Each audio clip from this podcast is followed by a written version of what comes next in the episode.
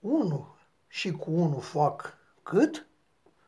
Ipotetic vorbind, toți angajații din România sunt sub contract de muncă, acesta fiind urmașul cărților de muncă de altă dată. Toate aceste contracte de muncă trec pe la diferite instituții unde sunt înregistrate și unde li se ține evidența.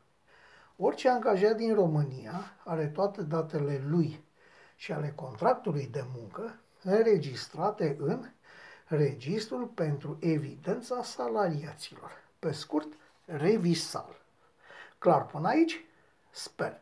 Pentru că mă puteți crede pe cuvânt, ori, în caz contrar, vă puteți informa la cei de la Resurse Umane, la cei puțini care au dreptul să opereze schimbări în Revisal, numai cu acceptul Camerei de Muncă, la cei care nu au voie sub niciun chip să facă greșeli, pentru că Revisal nu se poate șterge, la cei care sunt conștienți că înregistrările introduse de ei în Revisal vor reprezenta pensia unor oameni, binele sau răul lor, etc., etc.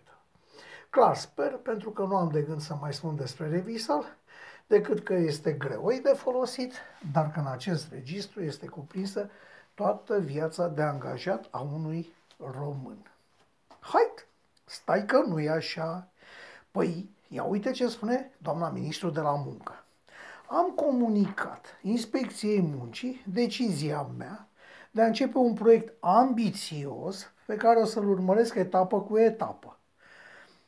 Acum în Revisal sunt 1,4 milioane de angajați contractuali. Contractual adică prin contract de muncă. Deci angajați la entități de stat. Prin entități de stat se înțeleg instituții publice sau entități private controlate de stat. Revisal plus Reges plus ANFP plus militarizate, care toate împreună ar da circa 1,7 milioane. Continuăm.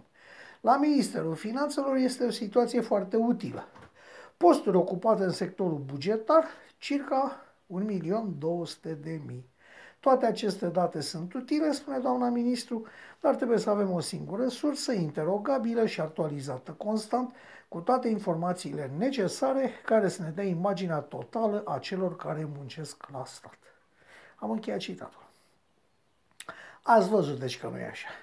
Între realitate și scripte e o diferență de 1.5 milion de suflete, de 500.000 de oameni, și asta numai la prima vedere. Chiar dacă aș înțelege că angajații SRI și unii din sistemul de apărare să nu fie la vedere, oricum aș socoti și m-aș socoti, aceștia nu pot fi cu totul în număr de 500.000 de oameni. Cred că nici în Statele Unite nu sunt atâția. Așadar, cum facem? Că pe mine privat, dacă mă prinde ITM-ul, adică Inspecția Teritorială de Muncă, lucrând cu oameni care nu sunt înscriși în Revisal, în cel mai rău caz în ziua anterioară începerii activității, m-am ars. Ce zic eu că m-am ars? M-am ars și m-au ars. În cazul ăsta, cum face statul să folosească 1.5 milion de oameni fără ca aceștia să figureze în acte? Deci statul este cel mai mare angajator la negru? Chiar sunt curios cum face statul, că aș încerca și eu. Am glumit destul, să trecem la lucruri serioase. Câte etichete de vacanță a tipărit și distribuit statul român? Câte bonuri de masă distribuie lunar statul român? Să nu uităm că toate aceste etichete sunt tot bani, dar nu sub formă de bancnote. Câte sporuri dă statul român? Cum se iese la pensie de la stat? Unde și mai ales la cine se duc banii ăia pentru 1.5 milion de angajați? Și ar mai avea niște întrebări omul care încă privește strada.